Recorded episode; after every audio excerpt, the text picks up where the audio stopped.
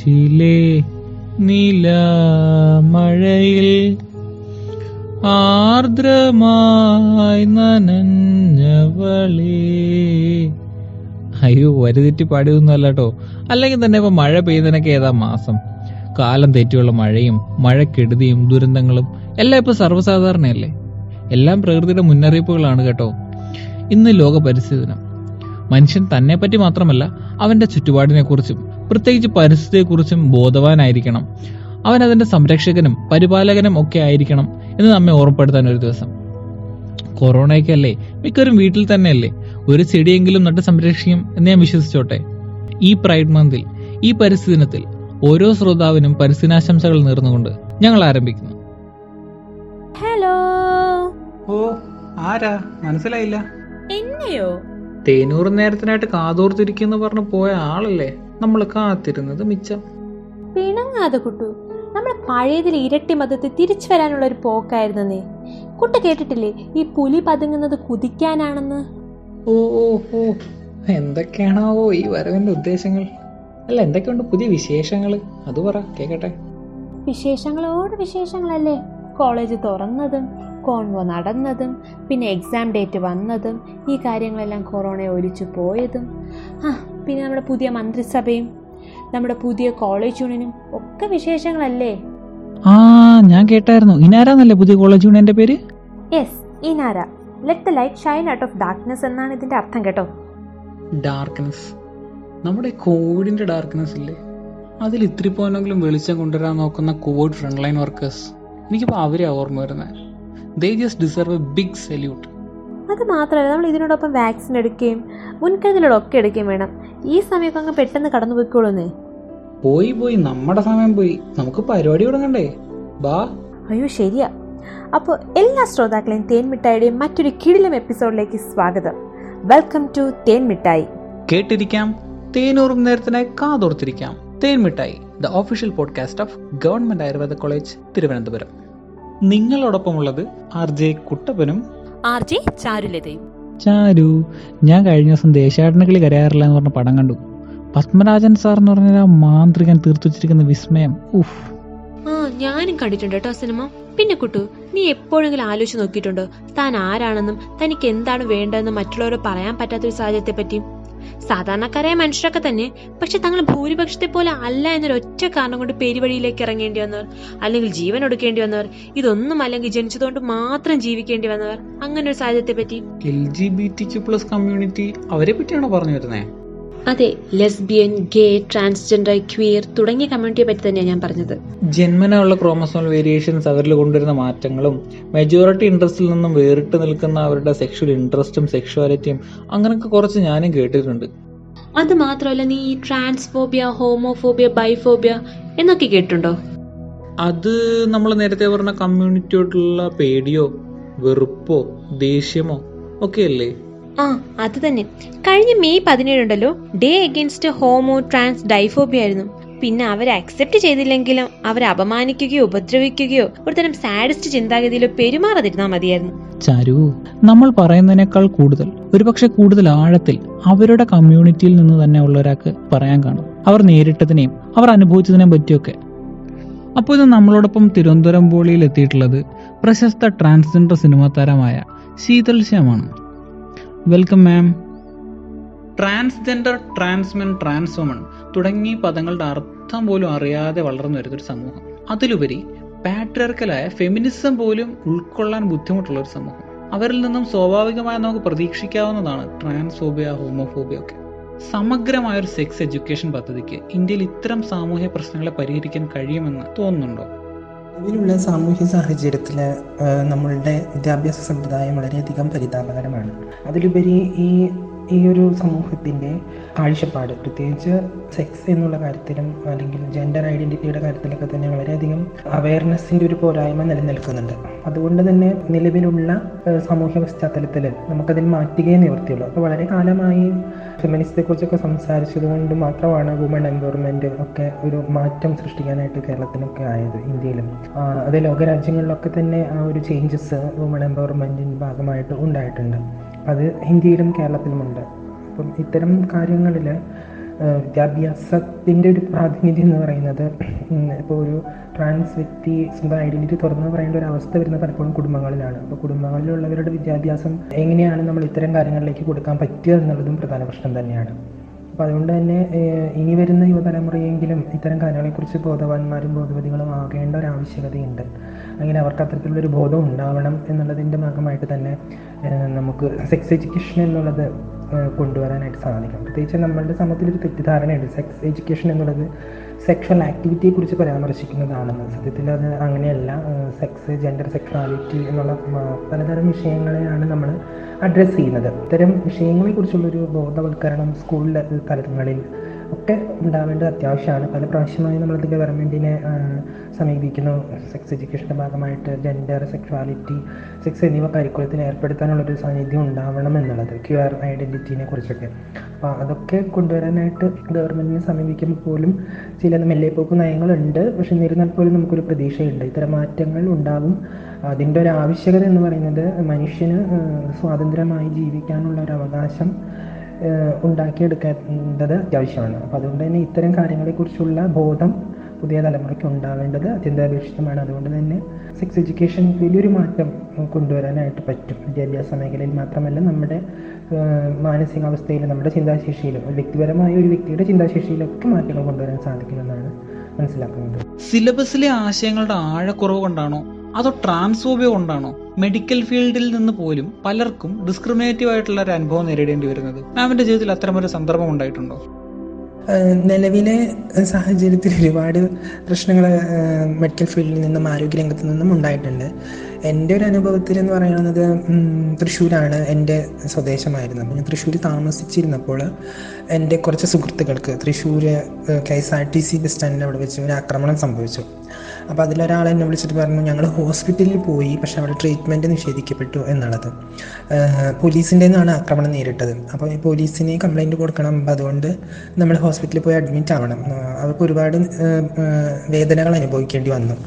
വല്ലാതെ അവരെ മർദ്ദിക്കുകയും മോശപ്പെട്ട വാക്കുകൾ ഉപയോഗിക്കുകയും ഒക്കെ തന്നെ ചെയ്തു. വലിയൊരു ഹറാസ്മെന്റ് ആയിരുന്നു.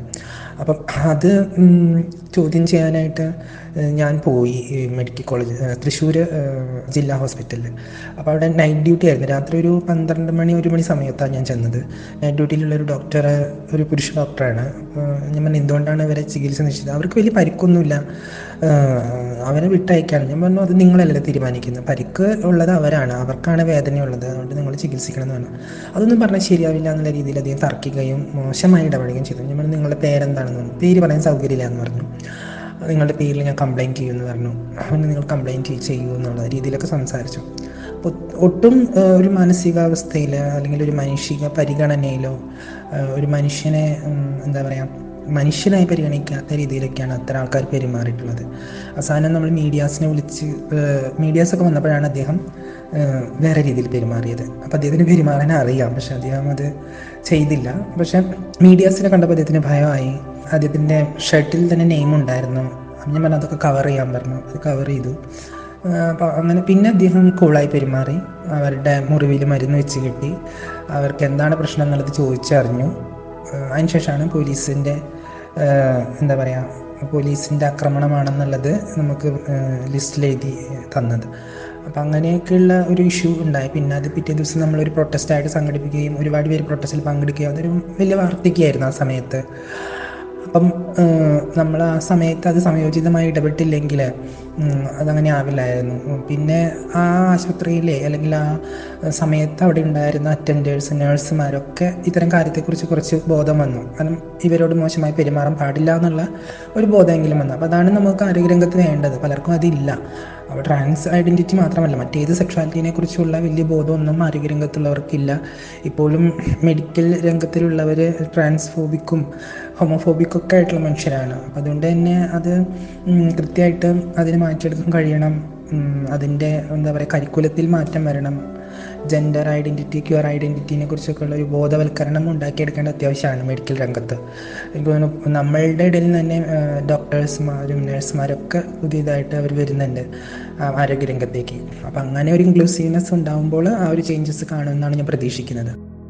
ജാതി മതം നിറം എന്നതൊക്കെ പോലും വിവേചനമായി കാണുന്ന ഈ സമൂഹത്തിൽ L G B T Q പ്ലസിലുള്ളവരെ എന്നു മുതൽ സമൂഹം അംഗീകരിച്ചു തുടങ്ങുമെന്നാണ് മാം പ്രതീക്ഷിക്കേണ്ടത്. നവമാധ്യമങ്ങളൊക്കെ അതിൽ എത്രത്തോളം പങ്കുവഹിക്കുന്നു മാം? ഒന്ന് ജാതി എന്നുള്ളത് കാസ്റ്റ് എപ്പോഴും ഒരു വർക്ക് ചെയ്യുന്ന ഒരു സംഭവമാണ്. അത് പല മേഖലകളിൽ കാരണം പാർശ്വവൽക്കരിക്കപ്പെട്ട വിഭാഗങ്ങളുടെ ഇടയിൽ പലപ്പോഴും ജാതി മതവും പ്രിവിലേജും സ്റ്റാറ്റസും ഒക്കെ വലിയ പ്രശ്നം തന്നെയാണ്. അതുകൊണ്ട് തന്നെ ഇന്നും നമുക്ക് ജാതീയമായ അധിക്ഷേപം നേരിടേണ്ടി വരുന്ന ഒരുപാട് പ്രശ്നങ്ങളെക്കുറിച്ച് നമുക്ക് കാണാൻ കഴിയും പൊതുസമൂഹത്തിൽ. ഇപ്പോൾ ജാതീയമായി ഉപയോഗിക്കുന്ന സ്ത്രീ പുരുഷ ബന്ധങ്ങളെ പോലും ജാതീയമായി നേരിടുന്ന ജാതീയമായി അധിക്ഷേപിക്കുന്ന അല്ലെങ്കിൽ കൊലപാതകങ്ങൾ വരെ നടക്കുന്ന ജാതീയ അതിക്രമങ്ങൾ നമുക്ക് കാണാൻ കഴിയും നമ്മുടെ നാട്ടിൽ തന്നെ. അപ്പോൾ അതിന്റെ ഇടയിലാണ് ട്രാൻസ് കമ്മ്യൂണിറ്റി എന്ന് പറയുന്ന സമൂഹം കൂടിയും അവർ ദളിത ആകുകയോ അല്ലെങ്കിൽ ആദിവാസി വിഭാഗത്തിൽപ്പെട്ടവരാകുകയോ തന്നെ ചെയ്താലുണ്ടാവുന്ന ബുദ്ധിമുട്ടുകൾ. മാത്രമല്ല ട്രാൻസ് എന്ന് പറയുന്നത് വളരെയധികം മനുഷ്യ സമൂഹത്തിൽ തന്നെ വളരെയധികം സിഗ്മ ഡിസ്ക്രിമിനേറ്റ് ചെയ്യപ്പെടുന്ന ഒരു കമ്മ്യൂണിറ്റി ആണ് അപ്പോൾ അതുകൊണ്ട് തന്നെ ഒരു തരത്തിലുള്ള പ്രിവിലേജ് ഇല്ലാതെയാണ് അവർ ലൈഫിനെ കൊണ്ടുപോകുന്നത്. അതോടൊപ്പം തന്നെ അവർ ഓരോരുത്തരും ഉയരാനുള്ള സാഹചര്യം സൃഷ്ടിക്കപ്പെടുന്നുണ്ട്. അപ്പോൾ പലപ്പോഴും പല തടസ്സങ്ങൾ അവർക്ക് മുമ്പിലുണ്ട്. അതിൽ പലതിൽ പെട്ടതാണ് ജാതിയും മതവും എന്ന് പറയുന്ന ഒരു സിസ്റ്റം എന്ന് പറയുന്നത്. ആ സിസ്റ്റത്തിന്റെ കണ്ടീഷനിങ് ആയിട്ട് പലപ്പോഴും നിലനിൽക്കുന്ന പുരുഷന്മാരായിട്ടുള്ള ആൾക്കാരാണ്. നമുക്കറിയാം മതപണ്ഡിതന്മാർ ജാതീയമായി പലപ്പോഴും ഇത്തരം പ്രശ്നങ്ങൾക്ക് കൂട്ടു കൂട്ടുനിൽക്കുന്നതും ഒക്കെ പലപ്പോഴും പുരുഷന്റെതായിട്ടുള്ള ഒരു ചോയ്സ് പോലെ തന്നെയാണ് പലപ്പോഴും. അപ്പോൾ ആ അധികാരബോധം അല്ലെങ്കിൽ ആ ഒരു ഹയറാർക്കി മെന്റൽ അല്ലെങ്കിൽ ആ ഒരു മെന്റാലിറ്റി പലരുടെ ഇടയിലും വർക്ക് ചെയ്യുന്നുണ്ട്. പ്രത്യേകിച്ച് സവർണ മനോഭാവമുള്ള ഒരുപാട് ആൾക്കാർ നമ്മളുടെ ഇടയിലുണ്ട്. അപ്പോൾ ആ ഒരു സവർണ മനോഭാവത്തിൽ തന്നെയാണ് പലപ്പോഴും സംവരണത്തെയും അല്ലെങ്കിൽ പാർശ്വവൽക്കരിക്കപ്പെട്ട വിഭാഗങ്ങളുടെ വെൽഫെയറിനെയും ഒക്കെ അവർ നോക്കിക്കാണുന്നത്. അതിൽ വലിയ തർക്കങ്ങൾ പോലും ഇന്നും നിലനിൽക്കുന്നുണ്ട്. എന്തിനാണ് സംവരണം എന്നുള്ളത്? അപ്പോൾ കാസ്റ്റ് ഡിസ്ക്രിമിനേഷൻ എന്നുള്ളത് വലിയൊരു സംഭവമാണ്. അതുപോലെ റിലീജിയസ് ആയിട്ടുള്ള ഇഷ്യൂസും നമ്മൾ പലപ്പോഴും അനുഭവിക്കുന്നുണ്ട് പല രീതിയിൽ ഇപ്പോൾ ഹോമോസെക്ഷാലിറ്റിനെയൊക്കെ അംഗീകരിക്കാത്ത മതവിഭാഗങ്ങൾ നമ്മളുടെ ഇടയിലുണ്ടല്ലോ. അവരുടെ മതസംഹിതകൾ പറയുന്ന കാര്യങ്ങൾ തന്നെയാണ് അവർ പ്രാവർത്തിച്ച് പോരുന്നത്.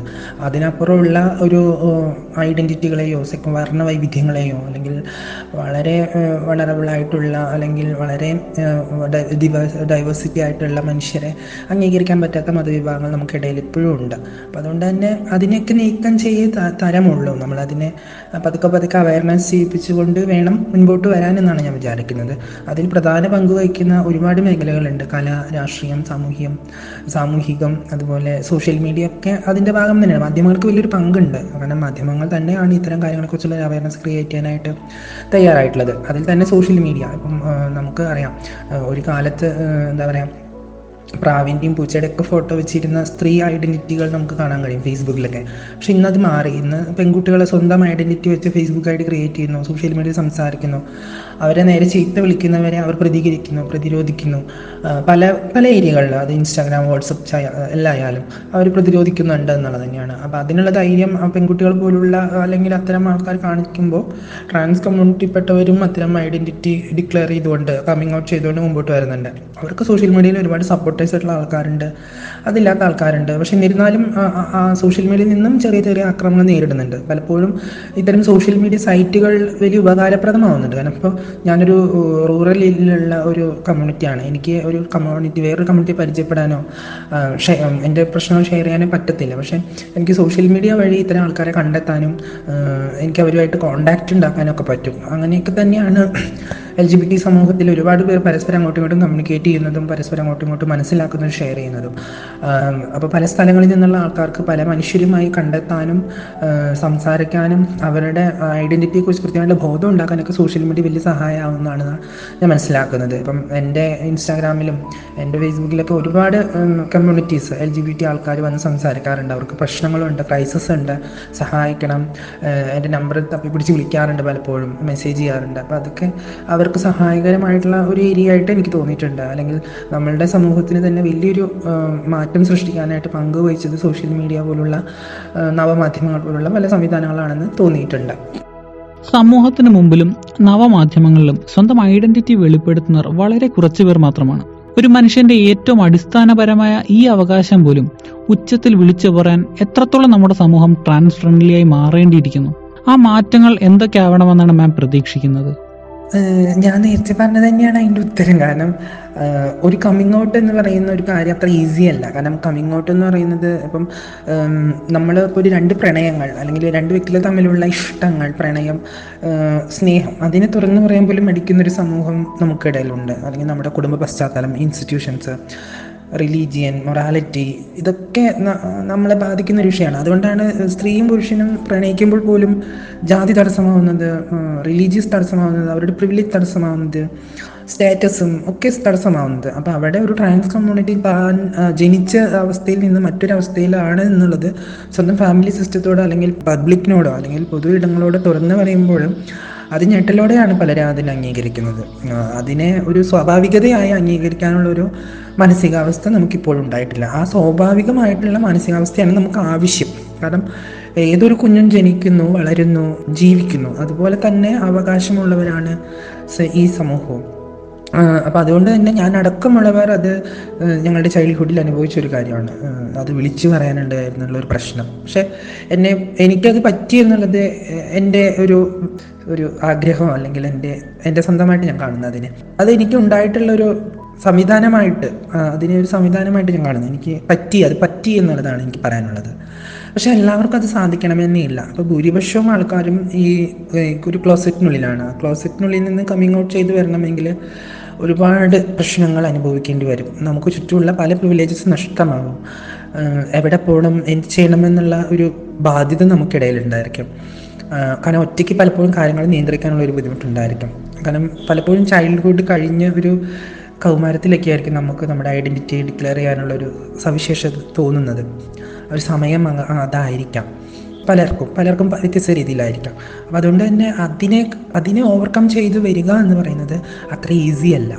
ഇപ്പം മറ്റ് വിദേശ രാജ്യങ്ങളിൽ നിന്നൊക്കെ പറഞ്ഞാൽ ഇത്തരം കാര്യങ്ങളെക്കുറിച്ച് അറിവും ജ്ഞാനവും ഉള്ള പരിസരബോധം ഉണ്ട് നമുക്ക് കാണാൻ കഴിയും. ഫാമിലി സിസ്റ്റത്തിലായാലും ഇൻസ്റ്റിറ്റ്യൂഷനിലായാലും ഇതൊരു സ്വാഭാവികതയാണെന്ന് പലർക്കും. പക്ഷെ നമ്മുടെ കൾച്ചർ നമ്മുടെ സംസ്കാരത്തിൽ പലപ്പോഴും ഇത് വലിയ അപകടമാണ് എന്ന് ചിന്തിക്കുന്ന ഒരുപാട് പേരുണ്ട്. പ്രത്യേകിച്ച് ഒരു ട്രാൻസ് മെൻ അവസ്ഥയിലേക്കോ ട്രാൻസ് വുമൺ അവസ്ഥയിലേക്കൊക്കെ പോകുന്നത് വലിയ അപകടമാണ്. അത് ചികിത്സിച്ച് മാറ്റേണ്ടതാണ് എന്നുള്ള രീതിയിൽ ഇപ്പം ഈ അടുത്ത് തന്നെ രണ്ട് ദിവസം മുമ്പ് എനിക്കൊരു ഫോൺ കോൾ വന്നു. തിരുവനന്തപുരത്തുള്ള ഒരു കുട്ടിയാണ് ഒരു കോളേജിൽ പഠിക്കുന്ന കുട്ടിയാണ്. കേരളത്തിൽ പ്രശസ്തമായ ഒരു കോളേജിൽ പഠിക്കുന്ന ഒരു കുട്ടിയാണ്. ട്രാൻസ്ജെൻഡർ ആയിട്ട് പഠിക്കുന്ന കുട്ടിയാണ്. അപ്പോൾ ആ കുട്ടിക്ക് ഇപ്പോൾ പരീക്ഷയാണ്. അപ്പോൾ ഇപ്പോൾ അവരുടെ വീട്ടിലാണ് നിന്ന് പഠിക്കുന്നത്. അപ്പോൾ വീട്ടിൽ നിന്ന് ഇപ്പോൾ ഇറങ്ങി പോകാനാണ് പറയുന്നത്. അപ്പോൾ ഈ കൊറോണ സമയത്ത് എവിടേക്ക് ഇറങ്ങി പോകും എന്നുള്ളത് പ്രധാന പ്രശ്നം തന്നെയാണ്. അപ്പോൾ എന്നെ ആകെ സങ്കടപ്പെടുത്തി. കാരണം ഈ സമയത്ത് പോലും സ്വന്തം വീട്ടിൽ നിന്ന് ഇറക്കി വിടുക എന്ന് പറയുന്നത് എന്ത് കഷ്ടമാണ്. പോലീസിൽ കംപ്ലൈന്റ് ചെയ്തു. അപ്പോൾ പോലീസ് പറയുന്നത് ഇങ്ങനെയാണ്. നിങ്ങൾ ഒരു പഠിച്ച ജോലി കിട്ടുന്നത് വരെ ട്രാൻസ് ഐഡന്റിറ്റി മറച്ചു വെച്ച് ജീവിക്കൂ. അതിനുശേഷം നിങ്ങൾക്ക് ഒരു സ്റ്റേബിളായ സമയത്ത് നിങ്ങൾ തുറന്നു പറയുമെന്നാണ് വീട്ടുകാർക്കൊപ്പമാണ് പോലീസ് പോലും നിന്നത്. അപ്പോൾ അതുകൊണ്ട് ഇഷ്യൂസ് വലിയ തോതിൽ ഇപ്പോഴും ഉണ്ട്. അതൊരു ഈസി ആയിട്ടുള്ള കാര്യമല്ല. ഞാൻ നേരത്തെ പറഞ്ഞതുപോലെ ഇപ്പം നമുക്ക് മാധ്യമങ്ങളിലൂടെയൊക്കെ തുറന്ന് പറയുമ്പോൾ ഉണ്ടാകുന്ന അവസ്ഥയും ഭീകരമാണ്. അതിനെയൊക്കെ ഓവർകം ചെയ്ത് മുന്നോട്ട് പോകാനുള്ള സ്ട്രെങ്ത് പലപ്പോഴും ഉണ്ടാക്കിയെടുക്കേണ്ട അത്യാവശ്യമാണ് നമ്മളിൽ പെട്ടവരെന്ന് ഞാൻ വിചാരിക്കുന്നു. ഇതിനോടൊപ്പം കൂട്ടിച്ചേർക്കാനുള്ളത് എനിക്ക് തോന്നുന്നു എല്ലാ തരത്തിലുള്ള ചേഞ്ചസ് നമ്മുടെ ഇടങ്ങളിൽ ഉണ്ടായിക്കൊണ്ടിരിക്കുന്നുണ്ട്. അപ്പോൾ ഒരു ട്രാൻസ് കമ്മ്യൂണിറ്റീനെ അംഗീകരിക്കാനുള്ള ഒരു മാനസികാവസ്ഥയും നമ്മുടെ ഇൻസ്റ്റിറ്റ്യൂഷൻസിനും ഫാമിലിക്കും സിസ്റ്റത്തിനൊക്കെ ഉണ്ടായിക്കൊണ്ടിരിക്കുന്നുണ്ട്. അപ്പോൾ അതിന്റെയൊക്കെ ഒരു മാറ്റങ്ങൾ നമുക്ക് കാണുന്നുണ്ട്. അതുപോലെ തന്നെയാണ് പല ക്യാമ്പസുകളും യൂണിവേഴ്സിറ്റികളൊക്കെ ട്രാൻസ് ഫ്രണ്ട്ലി അല്ലെങ്കിൽ L G B T Q friendly ഉള്ള സ്ഥലങ്ങളായിട്ട് പ്രഖ്യാപിക്കുകയും L G B T Q club രൂപീകരിക്കുകയും അതുപോലെ ക്യൂ പോലുള്ള കാര്യങ്ങൾ ചെയ്യുകയൊക്കെ തന്നെ ചെയ്തത്. അപ്പോൾ വലിയ സന്തോഷം. ഇപ്പോൾ ഇന്ന ഇന്നലെയായിരുന്നു പ്രൈഡ് മന്ത് ആരംഭം ക്യൂർ പ്രൈഡ് മന്ത് ആരംഭം.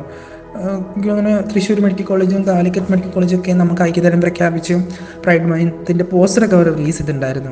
അപ്പോൾ അതൊക്കെ ഒരു പുതിയ തലമുറയുടെ ഒരു സപ്പോർട്ടിംഗ് സിസ്റ്റം ആയിട്ട് കാണുന്നുണ്ട്. അങ്ങനെ തന്നെയാണ് ട്രാൻസ് ഫ്രണ്ട്ലി ആയിട്ടുള്ളൊരു സിസ്റ്റം നമുക്ക് ഉണ്ടാവേണ്ടത് അത്യാവശ്യമാണെന്ന് ഞാൻ വിചാരിക്കുന്നു. ഭരണ സംവിധാനങ്ങൾ മുമ്പോട്ട് വെക്കുന്ന പല അവകാശങ്ങളിലും റിസർവേഷനുകളിലും നാൽസ ജഡ്ജ്മെന്റ് പോലുള്ള ജഡ്ജ്മെന്റുകളിലും ഫീൽ ചെയ്ത മികവുകളും കുറവുകളും എന്തൊക്കെയാണ് മാം എനിക്ക് തോന്നുന്നു ട്രാൻസ് പേഴ്സൺസിനെ അറിയാൻ തുടങ്ങിയത് രണ്ടായിരത്തി പതിനൊന്ന് സമയത്തൊക്കെയാണ് ഇന്ത്യയിൽ. കാരണം അവരതിനു മുമ്പ് ഉണ്ട് പക്ഷെ അതിനു മുമ്പ് നമ്മളെ ഹിജഡകൾ എന്നാണ് ഉപയോഗിച്ചിരുന്നത്. അപ്പോൾ അതൊരു കൾച്ചർ വേർഡാണ് ഒരിക്കലും ട്രാൻസിന് ഗ്ലോബലി ഉപയോഗിക്കുന്ന വേർഡായ ട്രാൻസ്ജെൻഡർ എന്നുള്ളൊരു പദം പലർക്കും അന്യമായിരുന്നു. ഇപ്പോൾ ഒരു രണ്ടായിരത്തി തൊണ്ണൂറ് രണ്ടായിരത്തി ഒൻപത് സമയത്ത് I P C three seventy seven Delhi ഹൈക്കോടതി ഡിക്രിമിനലൈസ് ചെയ്യുന്ന സമയത്തൊക്കെയാണ് ക്യൂർ കമ്മ്യൂണിറ്റിയുടെ ഒരു മുന്നേറ്റം വലിയ തോതിൽ മാധ്യമങ്ങളടക്കം തുറന്നു കാണിച്ചത്. അപ്പോൾ ആ സമയത്താണ് ട്രാൻസ് ഐഡന്റിറ്റി ഒക്കെ വളരെ ഡിക്ലെയർ ചെയ്തുകൊണ്ട് ഒരുപാട് പേര് മുമ്പോട്ട് വരുന്നത് മാധ്യമങ്ങൾ എഴുതുന്നത്. പലരും അച്ചീവ് ചെയ്തവർ അവരുടെ കാര്യങ്ങളെക്കുറിച്ച് സംസാരിക്കുന്നൊക്കെ ജനശ്രദ്ധ പിടിച്ചു പറ്റുന്ന ആ സമയത്തൊക്കെയാണ്. എനിക്ക് തോന്നുന്നു രണ്ടായിരത്തി പതിനാലിലാണ് ഇന്ത്യയിലെ ട്രാൻസ് കമ്മ്യൂണിറ്റി അംഗീകരിച്ചുകൊണ്ടുള്ള ഒരു സുപ്രധാനമായിട്ടുള്ള ഒരു വിധി സുപ്രീം കോടതി പറയുന്നത്. നാഷണൽ ലീഗൽ സർവീസ് അതോറിറ്റിയുടെ പെറ്റീഷന്റെ ഭാഗമായിട്ടാണ് ബഹുമാനപ്പെട്ട സുപ്രീം കോടതി അങ്ങനെ ഒരു വിധി പറയുന്നത്. ട്രാൻസ് കമ്മ്യൂണിറ്റി അംഗീകരിക്കണം. അവരും മനുഷ്യരാണ്. അവരെ മൂന്നാമതായ ഒരു വിഭാഗമായി അംഗീകരിക്കപ്പെടും എന്നുള്ളത് അപ്പം ഈ മൂന്നാമത് എന്നുള്ളതിൽ ഒരു പ്രശ്നമുണ്ട്. അത് പിന്നെ ഞാൻ പറയാം. പക്ഷെ എന്നിരുന്നാലും കോടതി പറഞ്ഞത് അവരുടെ ആരോഗ്യം തൊഴിൽ വിദ്യാഭ്യാസം. ഈ കാര്യങ്ങളിൽ ശ്രദ്ധ കൊടുക്കാനായിട്ട് സംസ്ഥാന സർക്കാരിന് ശ്രദ്ധ കേന്ദ്രീകരിക്കണം എന്നുള്ള രീതിയിലാണ് സംസാരിച്ചത്. അപ്പം അത് വലിയൊരു മാറ്റത്തിന് ചൂട് പിടിച്ചു. കാരണം അങ്ങനെ സുപ്രീം കോടതി പറഞ്ഞിട്ടുണ്ടെങ്കിൽ അത് ചെയ്ത ഫസ്റ്റ് ആദ്യമായി ചെയ്തൊരു സംസ്ഥാനം കേരളമാണ്. കാരണം കേരളത്തിലാണ് ഒരു ട്രാൻസ്ജെൻഡർ സർവേ രൂപീകരിച്ചത്. സർവേയുടെ ഫലമായിട്ടാണ് ട്രാൻസ്ജെൻഡർ പോളിസി ഉണ്ടായിട്ടുള്ളത്. പോളിസിയുടെ ഭാഗമായിട്ടാണ് ട്രാൻസ്ജെൻഡർ ജസ്റ്റിസ് ബോർഡും ട്രാൻസ്ജെൻഡർ സെല്ലും രൂപീകരിച്ചത്. അപ്പം പുതിയ ഗവൺമെന്റ് വന്നതോടുകൂടി ഒരുപാട് മാറ്റങ്ങൾ. ട്രാൻസ് പോളിസിയുടെ ഒരു ഇംപ്ലിമെന്റേഷൻ നടത്തിയത് പുതിയ ഗവൺമെന്റാണ് എനിക്ക് തോന്നുന്നു ഓക്കെ ഇന്ത്യയിൽ ആദ്യമായിട്ട് ഒരു പദ്ധതി ട്രാൻസ് കമ്മ്യൂണിറ്റിക്ക് വേണ്ടി പദ്ധതി രൂപീകരിച്ചത് റെയിൻബോ എന്ന് പറയുന്ന ഒരു പദ്ധതി മഴവിൽ എന്ന് പറയുന്ന ഒരു പദ്ധതി സംസ്ഥാന സോഷ്യൽ ജസ്റ്റിസ് ഡിപ്പാർട്ട്മെന്റിന്റെ കീഴിലാണ് ആ പദ്ധതി ഉള്ളത്. അപ്പോൾ ഒരുപാട് മാറ്റ ഒരുപാട് പദ്ധതികൾ അതിന്റെ കീഴിൽ വരുന്നുണ്ട്. ഇപ്പോൾ രണ്ട് ശതമാനം സീറ്റ് സംവരണം ചെയ്ത് ട്രാൻസ് വിദ്യാർത്ഥികൾക്ക് പഠിക്കാനുള്ള സൗകര്യം സ്കോളർഷിപ്പ് സൗകര്യം സർജറിക്കുള്ള പണം ട്രാൻസ് മെന്നും ട്രാൻസ് വുമൻസിനും വെവ്വേറെ തരത്തിലുള്ള തുകകൾ. അതുപോലെ എംപ്ലോയ്മെന്റ് സർജറിക്ക് ശേഷം അവർക്ക് ആഫ്റ്റർ കെയർ മെഡിസിനുള്ള തുക. അതുപോലെ സ്വയം തൊഴിലിനുള്ള ധനം. അതുപോലെ കൗൺസിലിങ് അതുപോലെ ലൈഫ് സ്കില്ല് ഒക്കെ ഡെവലപ്പ് ചെയ്യാനുള്ള കോഴ്സുകൾ ഡ്രോപ്പ് സ്കൂൾ ഡ്രോപ്പ് ഔട്ട് ആയിട്ടുള്ള ട്രാൻസ് പേഴ്സൺസിന് സാക്ഷരതാ മിഷന്റെ സമന്വയ പദ്ധതി വഴി പഠിക്കാനുള്ള അവസരം. എനിക്ക് തോന്നുന്നു കഴിഞ്ഞ വർഷം നൂറോളം ട്രാൻസ് വിദ്യാർത്ഥികൾ ടെൻത്ത് പാസ്സായി എന്നാണ് ഞാൻ മനസ്സിലാക്കിയിട്ടുള്ളത്. ഇപ്പോൾ പ്ലസ് വൺ ആണ് പലരും പഠിക്കുന്നത്. അപ്പോൾ അങ്ങനെ ഒരുപാട് ചേഞ്ചസ് ഈ പദ്ധതി വഴി ഉണ്ടായിട്ടുണ്ട്. അത് കേരളത്തിലെ പല മേഖലകളിലെ പല സ്ഥലങ്ങളിൽ അതിന്റെ മാറ്റങ്ങൾ സൃഷ്ടിക്കുന്നുണ്ട്. പല ക്യാമ്പസുകളിലും പല ട്രാൻസ് പേഴ്സൺസും പഠിക്കുന്നുണ്ട് ട്രാൻസ് ഐഡന്റിറ്റിയിൽ അപ്പോൾ അതൊക്കെ ഒരു മാറ്റം ഒരു പദ്ധതിയുടെ ഭാഗമായിട്ട് വന്നിട്ടുള്ള മാറ്റമായിട്ട് എനിക്ക് കാണാൻ സാധിച്ചിട്ടുണ്ട്. അതുപോലെ നമ്മുടെ സംസ്ഥാന സർക്കാരിന്റെ സോഷ്യൽ ജസ്റ്റിസിന്റെ കീഴിൽ തന്നെ ഷെൽട്ടർ ഹോമുകൾ ട്രാൻസ്ജെൻഡേഴ്സിന് പ്രൊവൈഡ് ചെയ്യുന്നുണ്ട്. എനിക്ക് തോന്നുന്നു ഈ കൊറോണ കാലത്ത് കിറ്റ് വിതരണങ്ങൾ സംസ്ഥാന സർക്കാർ ട്രാൻസ്ജെൻഡേഴ്സിന് വേണ്ടി ചെയ്തിട്ടുണ്ട്. ആയിരത്തഞ്ഞൂറ് രൂപ പൈസയായിട്ട് അവർ പ്രൊവൈഡ് ചെയ്തിട്ടുണ്ടായിരുന്നു. അപ്പോൾ അതൊക്കെ ഒരു വലിയൊരു മാറ്റമായിട്ട് എനിക്ക് ഫീൽ ചെയ്തിട്ടുണ്ട് ഇത്തരം പദ്ധതികളിലൂടെ. പക്ഷേ നമ്മുടെ കേരള ഗവൺമെന്റ് അതൊക്കെ വളരെ കൃത്യമായിട്ട് ചെയ്തു വരുന്നുണ്ട്. പക്ഷേ നാഷണൽ ലെവലിൽ ട്രാൻസ്ജെൻഡർ പ്രൊട്ടക്ഷൻ ബിൽ എന്ന് പറയുന്ന ഒരു ബില്ല് രണ്ടായിരത്തി പതിനാറിൽ കൊണ്ടുവന്നിട്ടുണ്ടായിരുന്നു. രണ്ടായിരത്തി പത്തൊമ്പതിൽ ലോക്സഭയിൽ അവതരിപ്പിക്കുകയും അതൊരു ആക്റ്റായിട്ട് പുറത്തു വരികയും ചെയ്തു. അപ്പോൾ അതിൽ ഒരുപാട് പ്രശ്നങ്ങളുണ്ട്. കാരണം പ്രധാനമായിട്ടും നെൽസ ജഡ്ജ്മെന്റിൽ പറയുന്നത് ട്രാൻസ് ഐഡന്റിറ്റി എന്ന് പറയുന്നത് സെൽഫ് ഡിക്ലറേഷനാണ് സ്വയം നിർണയാവകാശമുള്ളവരാണ് ട്രാൻസ് മനുഷ്യർ എന്നാണ് പറയുന്നത്. പക്ഷേ ഏഹ്, ഏഹ്, നമ്മുടെ ട്രാൻസ്ജെൻഡർ പ്രൊട്ടക്ഷൻ ആക്ടിൽ അത് പറയുന്നത് ഒരു സ്ക്രീനിങ് കമ്മിറ്റിക്ക് മുമ്പിലാണ് നമ്മുടെ ഐഡന്റി ഡിക്ലെയർ ചെയ്യേണ്ടത്. അവരുടെ മുമ്പിൽ നമ്മളെ ശരീരത്തെ കാണിക്കണം എന്നുള്ള രീതിയിലേക്കാണ് അപ്പോൾ അത് വളരെ കമ്മ്യൂണിറ്റിക്ക് അഗെയിൻസ്റ്റ് ആയിട്ടുള്ള ഒരു നിയമമായിട്ട് നമുക്ക് തോന്നി. കാരണം ഒരു ഒട്ടും കമ്മ്യൂണിറ്റി കൺസൾട്ടേഷൻ ഇല്ലാതെയാണ് ആക്ട് ആ ബില്ല് റൈറ്റപ്പ് ചെയ്തത്. അത് പിന്നെ ആക്റ്റായി വന്നതാണ്. അതിനൊക്കെ വലിയ പ്രൊട്ടസ്റ്റും പ്രതിഷേധമൊക്കെ നമ്മുടെ ഇന്ത്യയിൽ പല സംസ്ഥാനങ്ങളിൽ നടന്നിരുന്നു കേരളത്തിൽ നടന്നിരുന്നു. പക്ഷേ അതിപ്പോൾ ആക്റ്റായിട്ട് വന്നിരിക്കുകയാണ്. അപ്പോൾ എന്തായാലും നമ്മളതിനെ അതിനെ എന്താ പറയുക നീക്കിക്കൊണ്ട് തന്നെയാണ് പോകുന്നത്. അപ്പോൾ നമുക്ക് കേരളത്തിന് സ്വന്തമായ ഒരു പോളിസി ഉണ്ട്. നമുക്ക് ആക്റ്റിൽ നിന്ന് കുറച്ച് കാര്യങ്ങൾ എടുത്തുകൊണ്ട് നമ്മുടെ പോളിസിയുമായി ചേർത്തിക്കൊണ്ടാണ് നമുക്ക് പോകാൻ സാധിക്കുന്നത്. അപ്പോൾ അതാണ് നമ്മൾ പരിശോധിക്കുന്നത്. എനിക്ക് തോന്നുന്നു ഈ മറ്റേത് സംസ്ഥാനത്തും നെൽസ ജഡ്ജ്മെന്റിന് ശേഷം ഇന്ത്യയിലെ മറ്റേത് സംസ്ഥാനത്തേക്കാൾ കൂടുതൽ കേരളത്തിൽ മാറ്റങ്ങൾ സൃഷ്ടിക്കപ്പെട്ടിട്ടുണ്ട്. ആ ഒരു ഇൻക്ലൂസീവ് ആയിട്ടുള്ള ഒരു സിസ്റ്റം കേരളത്തിൽ വന്നിട്ടുണ്ടെന്നാണ് ഞാൻ മനസ്സിലാക്കുന്നത്. മനുഷ്യന് ജന്മനാ ലഭിച്ച ലിംഗബോധത്തോട് എല്ലായ്പ്പോഴും ചേർന്ന് നിൽക്കണം എന്ന നമ്മുടെ തലച്ചോറിൽ ആദ്യം മുതൽ ശ്രദ്ധാമൂലമായ ജൈവിക സ്വത്വബോധത്തിന്റെ മുൻധാരണയെ നമുക്ക് എങ്ങനെ അതിജീവിക്കാൻ സാധിക്കും? നമ്മൾ ജന്മനാ ലഭിച്ച നമ്മുടെ ലിംഗബോധം എന്നുള്ളത് വളരെയധികം ക്രിയേറ്റീവ് ആയിട്ടുള്ള ഒരു കാര്യമാണ്. കാരണം നമുക്കറിയാം ഹ്യൂമൺ എന്ന് പറയുന്ന ഒരു ഐഡന്റി ആ ഒരു മനുഷ്യൻ അല്ലെങ്കിൽ മനുഷ്യൻ എന്ന് പറയുന്ന ഒരു ജീവിക്കുള്ളിൽ ഒരുപാട് തരം ഐഡന്റിറ്റികൾ ഉണ്ട് എന്നുള്ളതാണ് പ്രധാനമായിട്ടും നമ്മൾ മനസ്സിലാക്കേണ്ടത്. അതേപോലെ നമ്മൾ ജന്മന എന്നുള്ളതല്ല ജനിക്കുന്നതിന് മുമ്പ് തന്നെ നമ്മുടെ അമ്മയുടെ ഗർഭപാത്രത്തിൽ നമ്മൾ ആരാവണമെന്ന് തീരുമാനിക്കപ്പെടുന്നുണ്ട്. ഗേ ആവണോ ലെസ്ബിയൻ ആവണോ പുരുഷനാവണോ ട്രാൻസ് ആവണോ ട്രാൻസ് മെൻ ആവണോ ട്രാൻസ് സെക്ഷൽ ആവണോ എന്നുള്ളതൊക്കെ തീരുമാനിക്കുന്നുണ്ട് എന്നുള്ളതാണ്. അപ്പം നമ്മൾ ജനിച്ചതിന് ശേഷം നമ്മൾ നമ്മുടെ ജെൻഡർ ഐഡന്റിറ്റിയെ എക്സ്പ്രസ് ചെയ്യുകയാണ് പെർഫോം ചെയ്യുകയാണ്. അപ്പോൾ നമുക്ക് ഒരു മെയിൽ ബോൺ ആയിട്ടുള്ള ഒരു വ്യക്തി മെയിൽ ഐഡന്റിറ്റി തന്നെ പെർഫോം ചെയ്യണമെന്നാണ് നമ്മുടെ സൊസൈറ്റിയുടെ തീരുമാനം. ഒരു ഫീമെയിൽ ബോൺ ആയിട്ടുള്ള ഒരു കുഞ്ഞ് ഫീമെയിൽ ആയിട്ട് തന്നെ പെർഫോം ചെയ്യണം എന്നാണ് തീരുമാനം. അതിൽ നിന്ന് വ്യതിചലിച്ച് ആരെങ്കിലും പോയി കഴിഞ്ഞാൽ അതിരുഷിയാവും പ്രശ്നമാവും ഒക്കെ തന്നെയാവും. അപ്പം അത് വ്യതിചലിക്കുന്നവരായിട്ടുള്ള ഒരുപാട് മനുഷ്യർ ഇപ്പം ഉണ്ട് അപ്പം ജെൻഡറിൽ തന്നെ ട്രാൻസ് ആയിട്ടോ ട്രാൻസ് ജെൻഡർ ആയിട്ടോ ട്രാൻസ് ട്രാൻസ് ക്യൂർ അല്ലെങ്കിൽ trans men transsexual men transsexual woman transsexual girl അങ്ങനെയൊക്കെ പറയപ്പെടുന്ന അല്ലെങ്കിൽ ജെൻഡർ ക്യൂർ ജെൻഡർ ഫ്ലൂയിഡിറ്റി ഉള്ള മനുഷ്യർ ജെൻഡർ ന്യൂട്രാലിറ്റി ഉള്ള മനുഷ്യർ ഇന്റർസെക്സ് ആയിട്ടുള്ള മനുഷ്യർ അങ്ങനെയൊക്കെയുള്ള മനുഷ്യർ നമുക്കിടയിൽ കാണാൻ കഴിയും. ഇപ്പോൾ സെക്സ് ജനനപരമായി നമ്മൾ നോക്കുകയാണെങ്കിൽ male born female born or intersex born ആണ്. ഉഭയലിംഗരായിട്ടുള്ള മനുഷ്യരും ജനിക്കുന്നുണ്ട്. അപ്പോൾ ഉഭയലിംഗരായിട്ടുള്ള മനുഷ്യരിൽ തന്നെ മുപ്പതോളം വൈവിധ്യങ്ങളുണ്ടെന്നാണ് സയൻസ് പറയുന്നത്. ജനനത്തിൽ തന്നെ മുപ്പതോളം വൈവിധ്യങ്ങളുള്ള മനുഷ്യരായിട്ടാണ് ജനിക്കുന്നത്. അപ്പോൾ രണ്ട് ലക്ഷം കുഞ്ഞുങ്ങൾ ജനിക്കുന്നുണ്ടെങ്കിൽ അതിൽ പതിനായിരം കുഞ്ഞുങ്ങൾ ഇന്റർസെക്സ് ആണെന്നൊക്കെയാണ് പറയപ്പെടുന്നത്. ഡബ്ല്യു എച്ചിന്റെ ഒരു കണക്ക് വെച്ച്.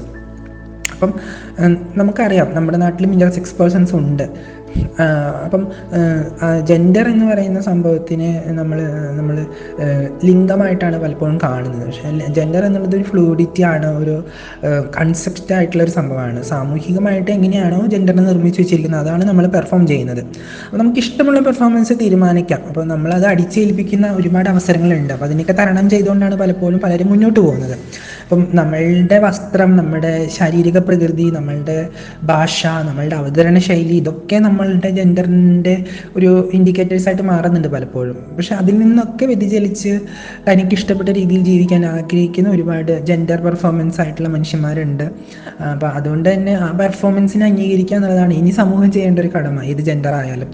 അപ്പം അയാൾക്ക് ഇഷ്ടപ്പെട്ട രീതിയിൽ ഒരു വ്യക്തി എങ്ങനെയാണ് അവരുടെ ജെൻഡറിനെ അവതരിപ്പിക്കുന്നത്?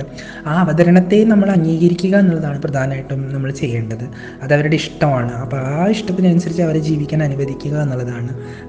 നമ്മൾക്കത് സാധ്യമാവണം എന്നുള്ളതാണ്. അപ്പോൾ നമുക്കതിൽ വലിയ കൺഫ്യൂഷൻസ് ഉണ്ടാവും. പക്ഷെ അതിനെയൊക്കെ തന്നെ മാറ്റിക്കൊണ്ട് നമ്മൾ അവരെ ജീവിക്കാൻ അനുവദിക്കുക. അവരെ അവരുടേതായിട്ടുള്ള പെർഫോമൻസ് അവർ ചെയ്യട്ടെ എന്നുള്ള രീതിയിലേക്ക് നമുക്ക് അത്തരം എല്ലാത്തിനെയും ഉൾക്കൊള്ളുന്ന ഒരു അവസ്ഥയാണ് നമ്മുടേത് അതാണ് ഹ്യൂമൻ എന്ന് പറയുന്നത്. വളരെ ഡൈവേഴ്സിറ്റി ഉള്ള ഒരു അവതരണ ശൈലികളൊക്കെ ഉള്ള ഒരു ഹ്യൂമൻ ബോഡിയാണ് നമ്മുടേത്.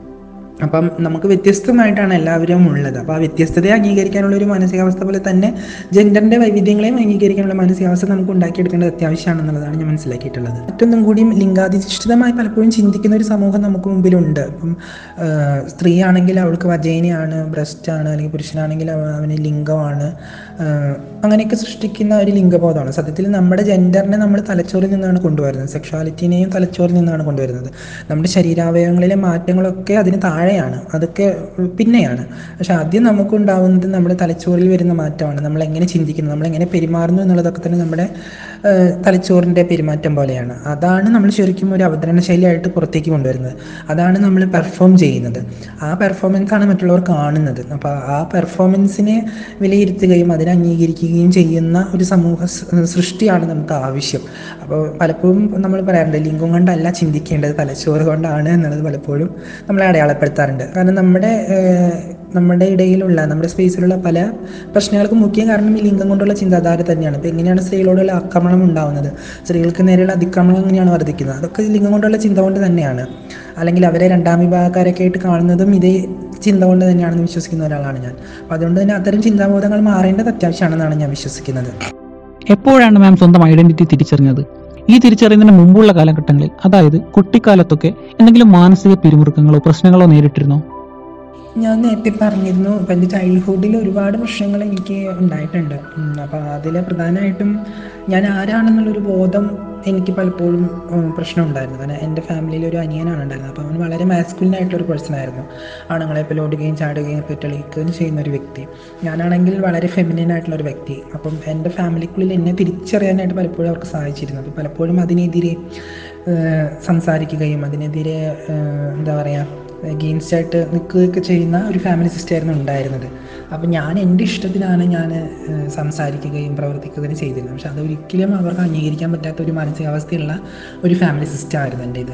പിന്നെ സ്കൂളിൽ പോകുമ്പോഴും ഉണ്ടായിരുന്നു അവിടെ ടീച്ചേഴ്സും സ്റ്റുഡൻസും ഒക്കെ അതുപോലെ വളരെ മോശമായിട്ടാണ് പെരുമാറിയത്. കാരണം അവർ കാണാത്ത ഒരു കാര്യമാണ് ആദ്യമായിട്ട് കാണുന്നത്. കാരണം പുരുഷനായിട്ട് ജനിച്ച ഒരു വ്യക്തി അല്ലെങ്കിൽ ഒരു ആൺകുട്ടിയായിട്ട് നിൽക്കുന്ന ഒരാൾ സ്ത്രീകളെ പോലെ പെരുമാറുന്നു അതുപോലെ പ്രവർത്തിക്കുന്നു.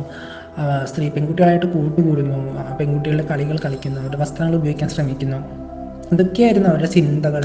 അവരലട്ടിയിരുന്നത് അപ്പോൾ അങ്ങനെ ഒരു അങ്ങനെ ഒരാളാവരുത്. കാരണം നമുക്കറിയാം മാസ്കുലിനിറ്റിയെ പ്രകടിപ്പിക്കുന്ന അവതരണ അല്ലെങ്കിൽ അങ്ങനെ ഒരു ശരീരം ഉണ്ടെങ്കിൽ അത് തന്നെയാണ് പ്രകടിപ്പിക്കേണ്ടത്. അതിനപ്പുറം സ്ത്രൈണതയോ ഫെമിനിറ്റിയോ ഒന്നും പ്രകടിപ്പിക്കാൻ പാടില്ല എന്നുള്ള ഒരു ബോധത്തിൽ നിന്നുകൊണ്ട് തന്നെയാണ് എന്റെ ഇൻസ്റ്റിറ്റ്യൂഷൻ സിസ്റ്റം എന്നോട് പെരുമാറിയിരുന്നത്. അത് ടീച്ചേഴ്സ് അടക്കം. അപ്പോൾ അതിന് ഒരുപാട് പ്രശ്നങ്ങൾ നേരിടേണ്ടി വന്നു. Sexual harassment verbal harassment physical harassment ഒക്കെ മെന്റലി വളരെയധികം ഡൗൺ ആയിരുന്നു. മാനസികമായിട്ട് വളരെയധികം ബുദ്ധിമുട്ടിയിരുന്നു. കാരണം ആ സെക്ഷൽ ഹറാസ്മെന്റ് ഒക്കെ ഞാൻ എട്ടാം ക്ലാസ്സിൽ പഠിക്കുമ്പോഴേക്കാണ് നടന്നത്. അപ്പം അന്ന് ഇതിനെ എങ്ങനെ ഓവർകം ചെയ്യും? കാരണം അത് തുടരെ തുടരെ തുടർന്നുകൊണ്ടിരിക്കുകയാണ്. പലരും അത് അറിഞ്ഞ് ഉപദ്രവിക്കാനും മെന്റലി നമ്മൾ ടോർച്ചർ ചെയ്യാനൊക്കെ ഉണ്ടായിരുന്നു. അതുകൊണ്ട് സ്കൂൾ പഠിത്തം വേണ്ട എന്നുള്ള രീതിയിലൊക്കെ എന്റെ മനസ്സും ശരീരവും ഒക്കെ തന്നെ പോയിരുന്നു. പിന്നെ വളരെയധികം തളർന്ന ഒരു അവസ്ഥയിലൊക്കെയായിരുന്നു ആ സമയത്ത്. ഒരുപാട് ആഗ്രഹങ്ങൾ ഉണ്ടായിരുന്നു. പഠിക്കണം നൃത്തം ചെയ്യണം അഭിനയിക്കണം പാട്ട് പാടണം എന്നുള്ളത്. പക്ഷെ അതൊന്നും ഉണ്ടായില്ല. ഇത്തരം ഇഷ്യൂസ് വന്നതുകൊണ്ട് തന്നെ അതിനെ ഓവർകം ചെയ്യാനായിട്ട് ഒരുപാട് പാടുപെട്ടു. പക്ഷെ എനിക്ക് തോന്നുന്നു ഞാൻ വലുതായി കുറേ കഴിഞ്ഞതിന് ശേഷമാണ് അതൊക്കെ നടന്നത്. പക്ഷെ ഞാൻ എന്റെ ഐഡന്റിറ്റി അങ്ങനെ തന്നെയായിരുന്നു. ഇപ്പോൾ ഒരു ഫൈവ് സ്റ്റാൻഡേർഡിലൊക്കെ പഠിക്കുമ്പോൾ ഞാൻ സ്ത്രീ സ്ത്രീവേഷം കെട്ടി നൃത്തം ചെയ്യായിരുന്നു. സ്കൂളിൽ സ്ത്രീവേഷം കെട്ടി നൃത്തം ചെയ്യായിരുന്നു. അപ്പോൾ തന്നെ ഫാമിലിക്കുള്ളിൽ മനസ്സിലായിട്ടുണ്ട്. അപ്പം അതുകൊണ്ട് ഒരുപാട് പ്രശ്നങ്ങൾ നേരിടേണ്ടി വന്നിട്ടുമുണ്ട്. പക്ഷെ എന്നിരുന്നാലും ഞാൻ അതിനെ മറച്ചു പിടിക്കാനായിട്ട് ആഗ്രഹിച്ചിട്ടുണ്ടായിരുന്നില്ല. അങ്ങനെ തന്നെയായിരുന്നു പോയിരുന്നത്. നാട്ടിലും വീട്ടിലും ഒക്കെ എന്നെ അറിയാമായിരുന്നു. ഇങ്ങനെയാണ് ഇങ്ങനെ ഒരാളാണെന്നുള്ളത് അറിയാമായിരുന്നു. അങ്ങനെ ഒരു ഒളിഞ്ഞ് നിൽക്കുന്ന ഒരു അവസ്ഥയിലേക്ക് പലപ്പോഴും പോവേണ്ടി വന്നിട്ടില്ല. വളരെ കുറച്ചിടങ്ങളിലേക്ക് അത് പോവേണ്ടി വന്നിട്ടുള്ളൂ. ജോലിക്കൊക്കെ പോയി തുടങ്ങിയപ്പോൾ പക്ഷേ അവിടെ വളരെ കുറച്ച് സമയങ്ങളിലേക്ക് എനിക്കത് ആ മാസ്കുലിനിറ്റിയും ഫെമിനിറ്റിയും എനിക്ക് മറച്ചു പിടിക്കാൻ കഴിഞ്ഞിട്ടുള്ളൂ. പക്ഷെ പലപ്പോഴും അത് പുറത്ത് വന്നിരുന്നു. പലരും ഇത് കണ്ടുപിടിക്കപ്പെട്ടിട്ടുണ്ട്. അങ്ങനെ കണ്ടുപിടിക്കപ്പെട്ട സമയങ്ങളിലൊക്കെ എനിക്ക് ഇതുപോലുള്ള ഹാസ്മെന്റുകൾ നേരിടേണ്ടി വന്നിട്ടുണ്ട് പലയിടങ്ങളിൽ നിന്ന്. അപ്പോൾ ചൈൽഡ്ഹുഡ് ആണെങ്കിൽ എന്താ പറയുക വളരെയധികം ദുരാവസ്ഥകൾ നേരിടേണ്ടി വന്നിട്ടുണ്ട്. എനിക്ക് തോന്നുന്നു റേപ്പ് എന്നൊക്കെ പറയുന്ന സംഭവം ഒരുപാട് തവണ നേരിടേണ്ടി വന്നു. ഹറാസ്മെന്റുകൾ അപ്പോൾ അതിനെയൊക്കെ തരണം ചെയ്യാനായിട്ട് ഇത്തിരി വലുതായി ചിന്താശേഷിയൊക്കെ വർദ്ധിച്ചപ്പോഴാണ് കൂടുതലായിട്ട് സാധിച്ച് എന്നുള്ളതാണ് ഞാൻ മനസ്സിലാക്കിയത്. അപ്പോൾ അത് ജീവിതത്തിൽ ഒരുപാട് ഗുണം ചെയ്തു എന്നുള്ളതാണ്. ഇന്നിപ്പോൾ ഞാൻ ശീതളായിട്ട് സംസാരിക്കുന്നുണ്ടെങ്കിൽ ആ ഒരു സമയത്ത് നടന്നിട്ടുള്ള പ്രശ്നങ്ങളെയും ഒക്കെ അതിജീവിച്ച് മുന്നോട്ട് വന്ന് വളരെ ശക്തിയായിട്ട് മുന്നോട്ട് നിൽക്കാൻ കഴിഞ്ഞത് കൊണ്ട് മാത്രമാണെന്നാണ് ഞാൻ വിശ്വസിക്കുന്നത്.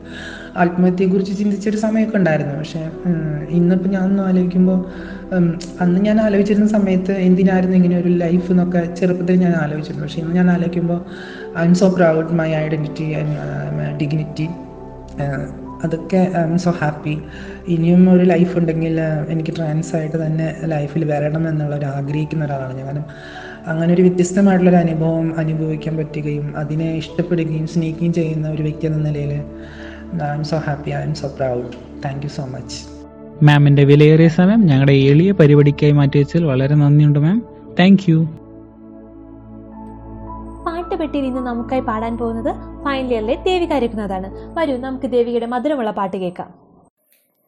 യമുനയാറ്റിലെ കണ്ണനോട് നാനാട്. പാഴ്വൈ പാഴ്ത്തിട പാதை போத்திட பாவை ராதையோ வாட யமுனையாற்றிலே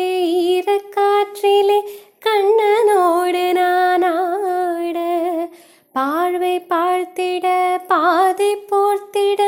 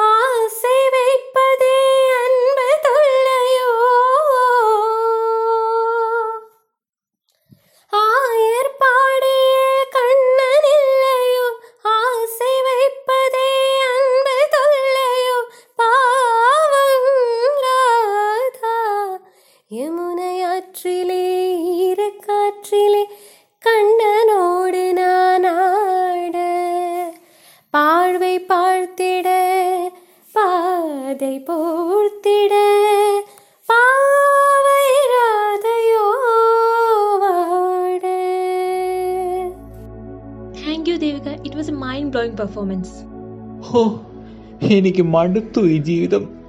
വൈദ്യശാസ്ത്രങ്ങൾ തമ്മിലുള്ള പോർഭൂമിയിൽ അമ്പേറ്റ് പിടഞ്ഞു മരിക്കാൻ എനിക്കാവില്ല. ഗംഗേ ഉഫ്, എന്തിനാ ഈ നാടക ഡയലോഗൊക്കെ? കാര്യം ഇത്രേ ഉള്ളൂ. ആയുർവേദ ഹോമിയോ മരുന്നുകൾ പ്രതിരോധശേഷി കൂട്ടുമെന്നും അവ കോവിഡ് പ്രതിരോധത്തിന് ഉപയോഗിക്കാമെന്നും നമ്മുടെ ബഹുമാനപ്പെട്ട മുഖ്യമന്ത്രി പറഞ്ഞു. അങ്ങനെ വീണ്ടും വിവാദങ്ങളും പ്രതിഷേധങ്ങളായി പല മോഡേൺ ഡോക്ടേഴ്സും സ്റ്റുഡൻസും മുന്നോട്ടും വന്നിട്ടുണ്ട്.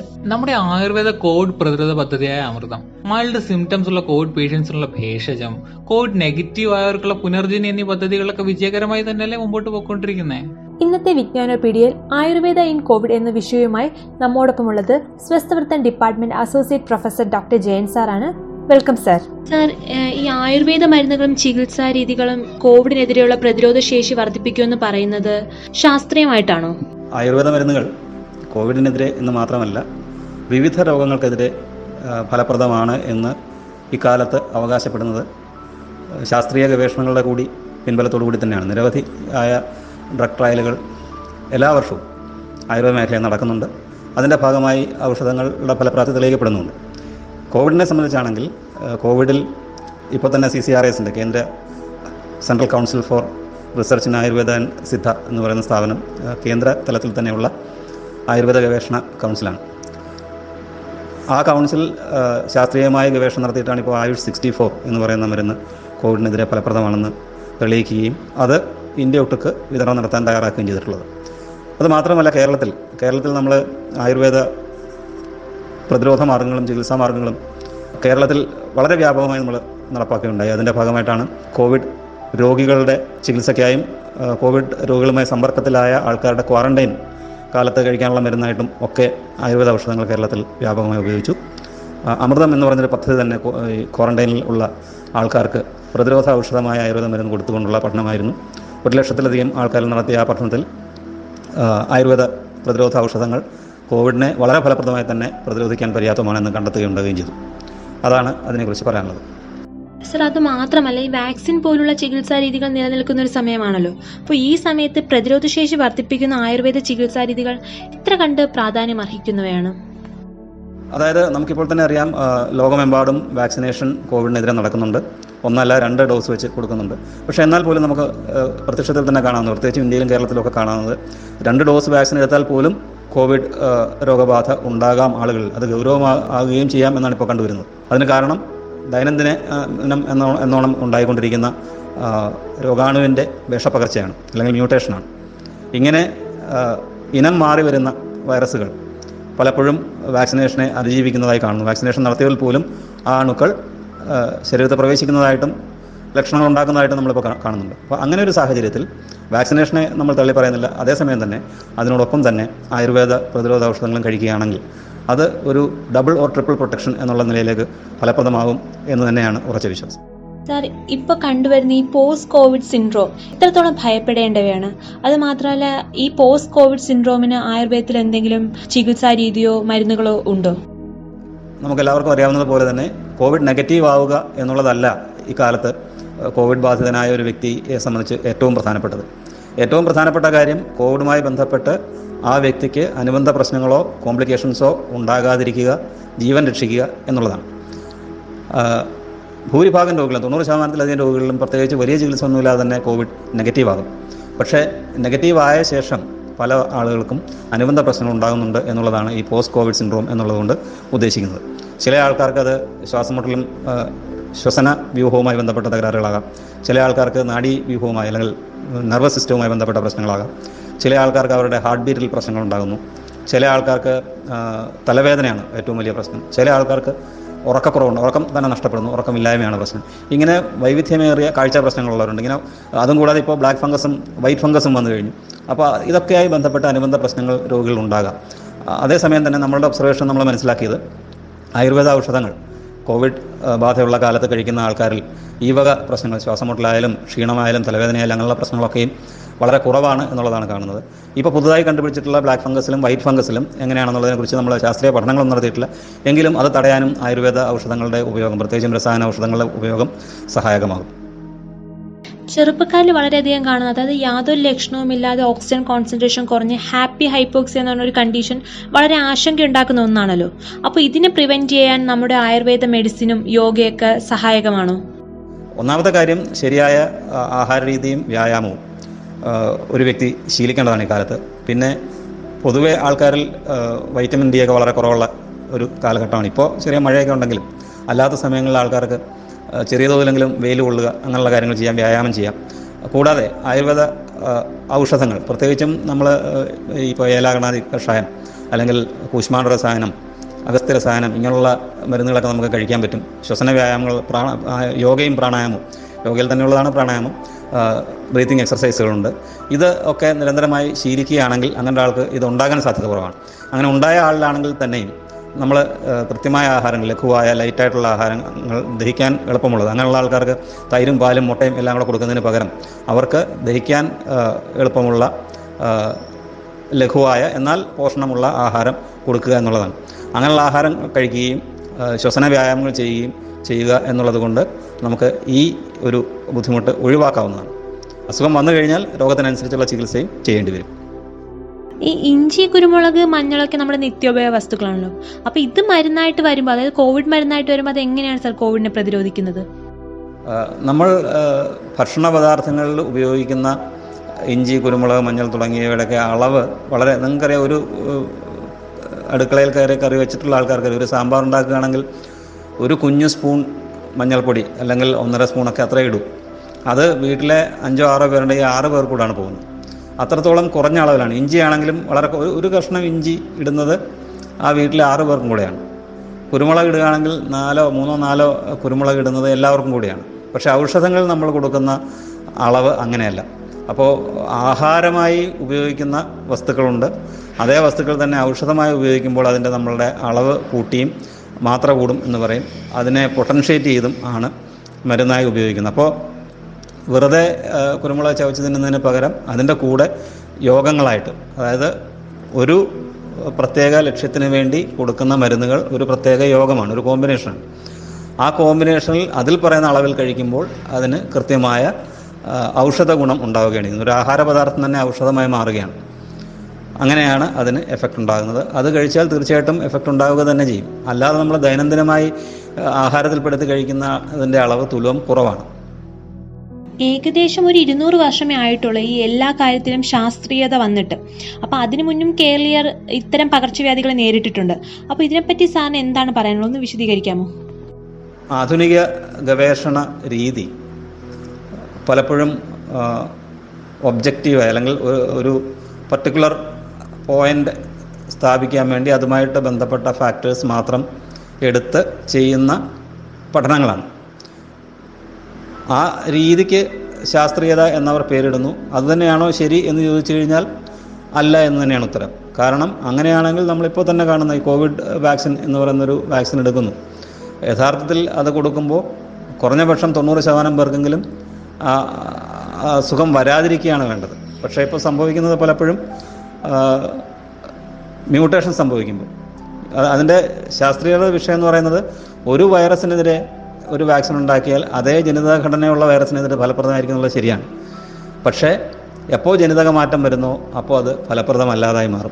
അപ്പോൾ മാസമായിട്ട് മുഴുവൻ ആൾക്കാർക്കും ഒരു പർട്ടിക്കുലർ സെറ്റ് പരിഹരിക്കാൻ വേണ്ടി ചെയ്യുന്ന അതേ കാര്യം എല്ലാവർക്കും കൂടെ കൊടുക്കുമ്പോൾ ഫെയിലിയർ ഉണ്ടാകും. അതുകൊണ്ടാണ് ഇങ്ങനെയുള്ള ബുദ്ധിമുട്ടുകൾ ഉണ്ടാകുന്നത്. അപ്പോൾ ശാസ്ത്രീയതയ്ക്ക് പല ഘടകങ്ങളുണ്ട്.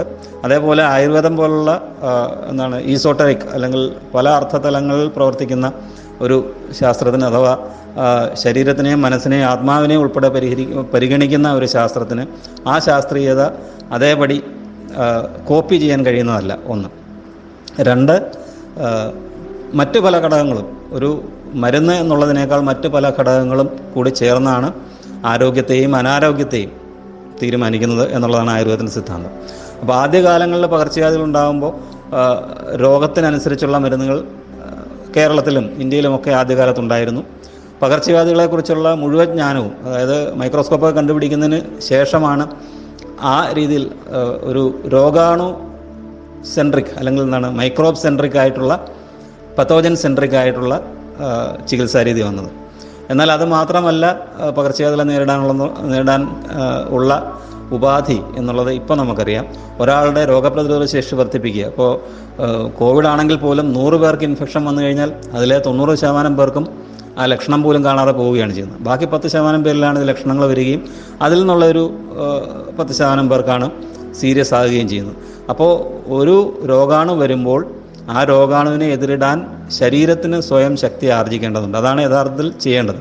പക്ഷേ അത് വളരെ ചിലവേറിയതും എല്ലാവരിലും ഒരുപോലെ നടപ്പാക്കാൻ അല്പം പ്രയാസമുള്ളതുമായതുകൊണ്ടാണ് ആ, അണുവിനെതിരെ മാത്രം ഉള്ള പ്രതിരോധ എന്താണ് ആന്റിഡോട്ട് പോലെ പ്രതിരോധ ഔഷധം ഉണ്ടാക്കി കൊടുക്കുന്നത്.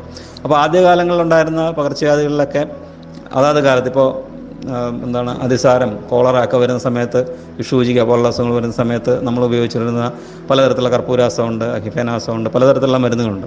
ആ മരുന്നുകളൊന്നും ഉപയോഗിച്ചിരുന്നു അന്ന് അത് മതിയായിരുന്നു അന്നത്തെ ആഹാര രീതിയും അതായിരുന്നു.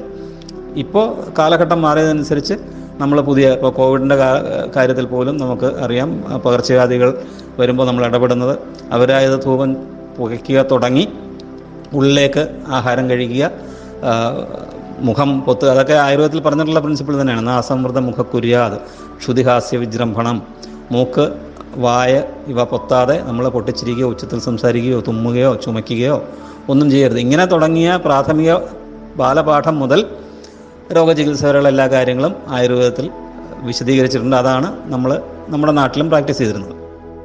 നമ്മളിപ്പോൾ പ്രതിരോധത്തിനാണെങ്കിൽ കൂടെയും വിൽവാദി ഗുളികയും സുദർശനാദി ഗുളികയൊക്കെ കൊടുക്കുന്നുണ്ട്. അപ്പം ഈ ഗുളികകൾ നമ്മുടെ ശരീരത്തിൽ എങ്ങനെയാണ് പ്രവർത്തിക്കുന്നത്? അല്ലെങ്കിൽ അതിന്റെ പ്രവർത്തനം എങ്ങനെയാണ്? സത്യസന്ധമായി പറഞ്ഞാൽ ഒരു ഗുളിക മാത്രം കൊടുത്ത് പ്രതിരോധം നടത്തുക എന്ന് പറയുന്ന ഒരു രീതിയല്ല ആയുർവേദത്തിനുള്ളത്.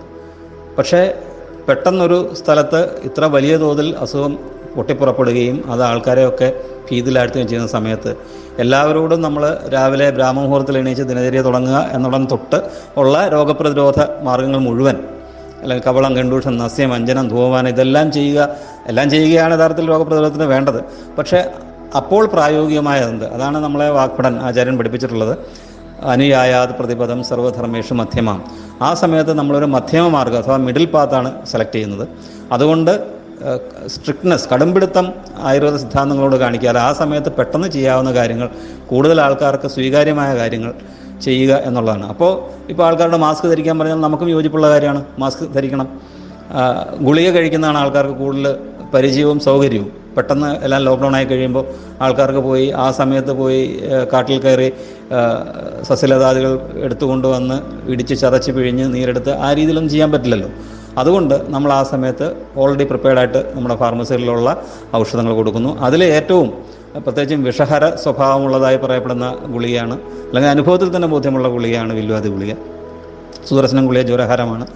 അപ്പോൾ അത്തരം മരുന്നുകൾ ഉപയോഗിക്കുക. കേവലം അത് മാത്രമല്ല പ്രതിരോധം. ഒരാൾ വില്വാദി ഗുളിക കഴിച്ചു എന്നുള്ളതുകൊണ്ട് മാത്രം അയാൾക്ക് കോവിഡ് വരാതിരിക്കില്ല. അനുബന്ധമായിട്ട് ഉള്ള ബാക്കി നിർദ്ദേശങ്ങൾ മുഴുവൻ പാലിക്കണം. ഒരു സെറ്റ് ഓഫ് നിർദ്ദേശങ്ങൾ നമ്മൾ ഒരു ചാർട്ടായിട്ട് തന്നെ നമ്മൾ തന്നെ നാട്ടിൽ മുഴുവൻ പ്രചരിപ്പിച്ചിട്ടുള്ളതാണ്. അതിൽ ആധുനിക വൈദ്യവുമായി ബന്ധപ്പെട്ട് തന്നിട്ടുള്ള നിർദ്ദേശങ്ങൾ ഏതൊക്കെ സ്വീകാര്യമാണോ അതൊക്കെയും നമ്മൾ സ്വീകരിക്കുന്നുണ്ട്. ഒന്നും നിഷേധിക്കുന്നില്ല. ആയുർവേദം അങ്ങനെ ഒരു നെഗറ്റീവ് അപ്രോച്ചുള്ള മറ്റുള്ളതിനെല്ലാം നിഷേധിക്കുന്ന ശാസ്ത്രമല്ല. മധ്യമ മാർഗമാണ് നമുക്ക് വേണ്ടത്. അതാണ് ആചാര്യം നിർദ്ദേശിച്ചിട്ടുള്ളത്. അതുകൊണ്ട് തന്നെ അതിന്റെ കൂടെ നമുക്ക് കൊടുക്കാൻ കഴിയുന്ന പ്രത്യേകിച്ചും ഇത്രയധികം കോടിക്കണക്കിന് ആൾക്കാരാണ് കേരളത്തിൽ പോലും ഉള്ളത് മൂന്നര കോടി ജനമുണ്ട്. ഇന്ത്യയിൽ നൂറ്റി നാൽപ്പത് കോടിക്കടുത്ത് ജനങ്ങളിപ്പോൾ ഉണ്ട്. അപ്പോൾ ഇത്രയും പേർക്കും എല്ലാ രീതിയിലുള്ള ദിനചര്യ ഋതുചര്യ എല്ലാം നോക്കിയിട്ട് രോഗം പ്രതിരോധിക്കാൻ ആ സമയത്ത് കഴിഞ്ഞെന്ന് വരില്ല എന്നുള്ളത് കൊണ്ട് നമ്മൾ പ്രതിരോധ ഔഷധങ്ങൾ കൊടുക്കുന്നു. ഈ ഔഷധങ്ങൾ ശരീരത്തിൽ പ്രത്യേകിച്ചും ഈ വിഷസ്വഭാവം അല്ലെങ്കിൽ എന്താണ് ആയുർവേദത്തിൽ പറയുന്ന രോഗാണുക്കൾ എന്ന് പറയുന്നതിനെ ഭൂതഗണങ്ങൾ എന്ന് തന്നെ പറയാം. അപ്പം അതിനെ പരിഹരിക്കുന്ന വിഷ സ്വഭാവമുള്ള എന്തിനേയും നശിപ്പിക്കുന്ന സ്വഭാവമുള്ള മരുന്ന് ആയതുകൊണ്ടാണ് അവിടെ വില്വാതി ഗുളിക. ജ്വരഹരമായതുകൊണ്ട് സുദർശനം ഗുളിക ഇങ്ങനെയൊക്കെ ഉപയോഗിക്കുന്നത്. ഇത് ഉപയോഗിച്ച ആൾക്കാരിലാണ് നമ്മൾ പഠനം നടത്തിയത്. ഇപ്പം അമൃതം പദ്ധതിയിൽ ലക്ഷത്തിന് മുകളിൽ ആൾക്കാരെയാണ് പഠനം നടത്തിയത്. അതിൽ നമുക്ക് മനസ്സിലായതാണ് ഈ ഔഷധങ്ങൾ പ്രതിരോധത്തിന് ഫലപ്രദമാണ്. അത് ശരീരത്തിന്റെ വ്യാധിക്ഷമത്വത്തെ വർദ്ധിപ്പിക്കാൻ അണുകീടങ്ങളോട് പൊരു പൊരുത പോരാടാൻ അല്ലെങ്കിൽ പൊരുതാൻ ശരീരത്തെ പര്യാപ്തമാക്കുന്നതാണ് എന്നാണ് കണ്ടിട്ടുള്ളത്. Thank you sir for your precious time ഇപ്പൊ എല്ലാവർക്കും ആയുർവേദം പ്രതിരോധശേഷിയും എന്നൊരു വിഷയത്തെ പറ്റി ഒരു ധാരണയൊക്കെ കിട്ടിക്കാണുമല്ലോ. പഞ്ചകർമ്മ ഡിപ്പാർട്ട്മെന്റിലെ സിമി മിസ് ഈ വിഷയത്തിൽ പ്രതികരിച്ചത് കേട്ടായിരുന്നോ? കേരളം ഒഴികെയുള്ള ഇതര സംസ്ഥാനങ്ങളിൽ ഇതര വൈദ്യുതി ഉപയോഗിക്കുന്നുണ്ടത്രേ. കൊറോണയുടെ ജന്മസ്ഥലമായ ചൈനയിൽ തന്നെ ടി സി എം അതായത് ട്രഡീഷണൽ ചൈനീസ് മെഡിസിൻ ഉപയോഗിച്ചല്ലേ കോവിഡിനെ ചികിത്സിച്ചത്? ഇവിടെ കേരളത്തിൽ തന്നെ പല പഞ്ചായത്തുകളിലും ആയുർവേദ ഔഷധങ്ങളുടെ പകർച്ചവ്യാധിയിലുള്ള പ്രോജക്ട് ഡേറ്റ അവൈലബിൾ അല്ലേ?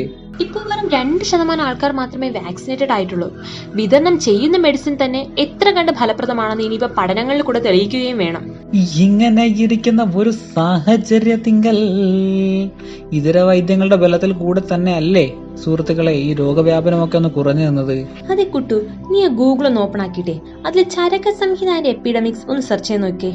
പിന്നെന്താ നോക്കാലോ hey Google Charaka Samhita and epidemics We found the following information on the web. Janapadodhvansaniya is an explicit chapter in Charaka Sanhita that deals with the Ayurvedic explanation of epidemics. ആ കുറച്ചു നാളായിട്ട് മാധ്യമങ്ങളിൽ കടന്നു പോകുന്ന മറ്റൊരു കാര്യമുണ്ടല്ലോ അപരാജിത ധൂമ ചൂർണം അയ്യോ ഒരു ധൂമസന്ധ്യ അതുകൊണ്ടുണ്ടാക്കിയ പുകിലുകളും ചില്ലറയല്ല. പക്ഷെ ഒരു കാര്യമുണ്ട് കുട്ടു ഇങ്ങനത്തെ കുറേ പ്രശ്നങ്ങളൊക്കെ ഉണ്ടാകുമ്പോഴാണ് അതിന് നമ്മളൊരു വ്യക്തമായ മറുപടിയൊക്കെ കൊടുക്കുമ്പോഴാണ് ആൾക്കാർ നമ്മുടെ ഔഷധത്തെപ്പറ്റി കുറച്ചുകൂടെ കാര്യമായിട്ട് മനസ്സിലാക്കുന്നത്. അങ്ങനെയാണെങ്കിൽ ഇതിനുള്ള വ്യക്തമായ ഒരു മറുപടിയിലേക്ക് നമുക്ക് നെത്തി നോക്കിയിട്ട് വരാം. എന്തേ? അതെ മാഷേ ഈ കൊറോണയൊക്കെ തുരുത്താൻ നമ്മുടെ ആയുർവേദത്തിലെ അപരാജിത ചൂർണം മതിയെന്ന് കേട്ടു. അങ്ങനെയൊന്നുമില്ല. പകർച്ചപ്പനിയുടെ ചികിത്സാ രീതിയിൽ പണ്ടത്തെ ആചാര്യന്മാർ ഇതിനെക്കുറിച്ച് പറയുന്നുണ്ട്. ഇതൊക്കെ പറഞ്ഞാൽ മനസ്സിലാവുന്നവരോടല്ലേ പറയാൻ പറ്റൂ. അപ്പൊ മാഷേ സത്യത്തിൽ ഇത് പുകയ്ക്കുന്നത് കൊണ്ട് എന്താണ് ഉപയോഗം? മക്കളെ ഈ മഴക്കാലത്തുണ്ടാകുന്ന പകർച്ചവ്യാധികൾക്ക് വർഷങ്ങളായിട്ട് അപരാജിത ചൂർണം ഉപയോഗിച്ചു വരുന്നുണ്ട്. അതൊക്കെ വെറുതെ പറയുന്നില്ലേ എന്തെങ്കിലും തെളിവുണ്ടോ? തെളിവ് മോൻ ഡെയിലി പത്രം വായിക്കുമ്പോൾ കിട്ടും. ഇവിടെ കൊറോണ വന്നപ്പം ഇന്ത്യൻ സിസ്റ്റം ഓഫ് മെഡിസിനും തൃശൂർ മെഡിക്കൽ കോളേജും കൂടെ ചേർന്ന് നടത്തിയ പഠനത്തിൽ അത് തെളിയിച്ചിട്ടുണ്ടല്ലോ. ഏ? അതെങ്ങനെ? അത് മൈക്രോബയോളജി വിഭാഗത്തിന്റെ സഹായത്തോടു കൂടി നടത്തിയ മൂന്ന് ദിവസത്തെ ധൂപമാനത്തിലൂടെ തൊണ്ണൂറ്റൊമ്പത് പോയിന്റ് ആറ് ശതമാനം ബാക്ടീരിയയും തൊണ്ണൂറ്റെട്ട് പോയിന്റ് ഒൻപത് രണ്ട് ശതമാനം ഫംഗസും കുറഞ്ഞതായി കണ്ടെത്തിയതാണല്ലോ. അപ്പോൾ ഇത് നല്ലതാണല്ലേ? പക്ഷേ ഇത് വലിച്ചു കയറ്റിയാൽ ആസ്മയും അലർജിയും വരില്ലേ? ഇത് മൂക്കിൽ വലിച്ചു കയറ്റണമെന്ന് ആരും പറഞ്ഞിട്ടില്ല. അന്തരീക്ഷം ശുചീകരിക്കണമെന്ന് മാത്രമേ ഉദ്ദേശിക്കുന്നുള്ളൂ. എന്നാലും ഇതൊക്കെ ഉള്ളിൽ പോകുമല്ലോ അപ്പൊ പ്രശ്നം ഉണ്ടാവില്ലേ? അങ്ങനെ പ്രശ്നം ഉണ്ടാക്കും വിധ ഇതിലൊന്നും തന്നെ ഇല്ല. ഇതിലുള്ളത് നമ്മുടെ നാട്ടിൻ പുറത്തെ വേപ്പും മറ്റു ചെടികളും മാത്രമാണ്. ഒരു വിധത്തിലും ഒന്നും സംഭവിക്കത്തില്ല. ഓ അപ്പോൾ പ്രശ്നമില്ല.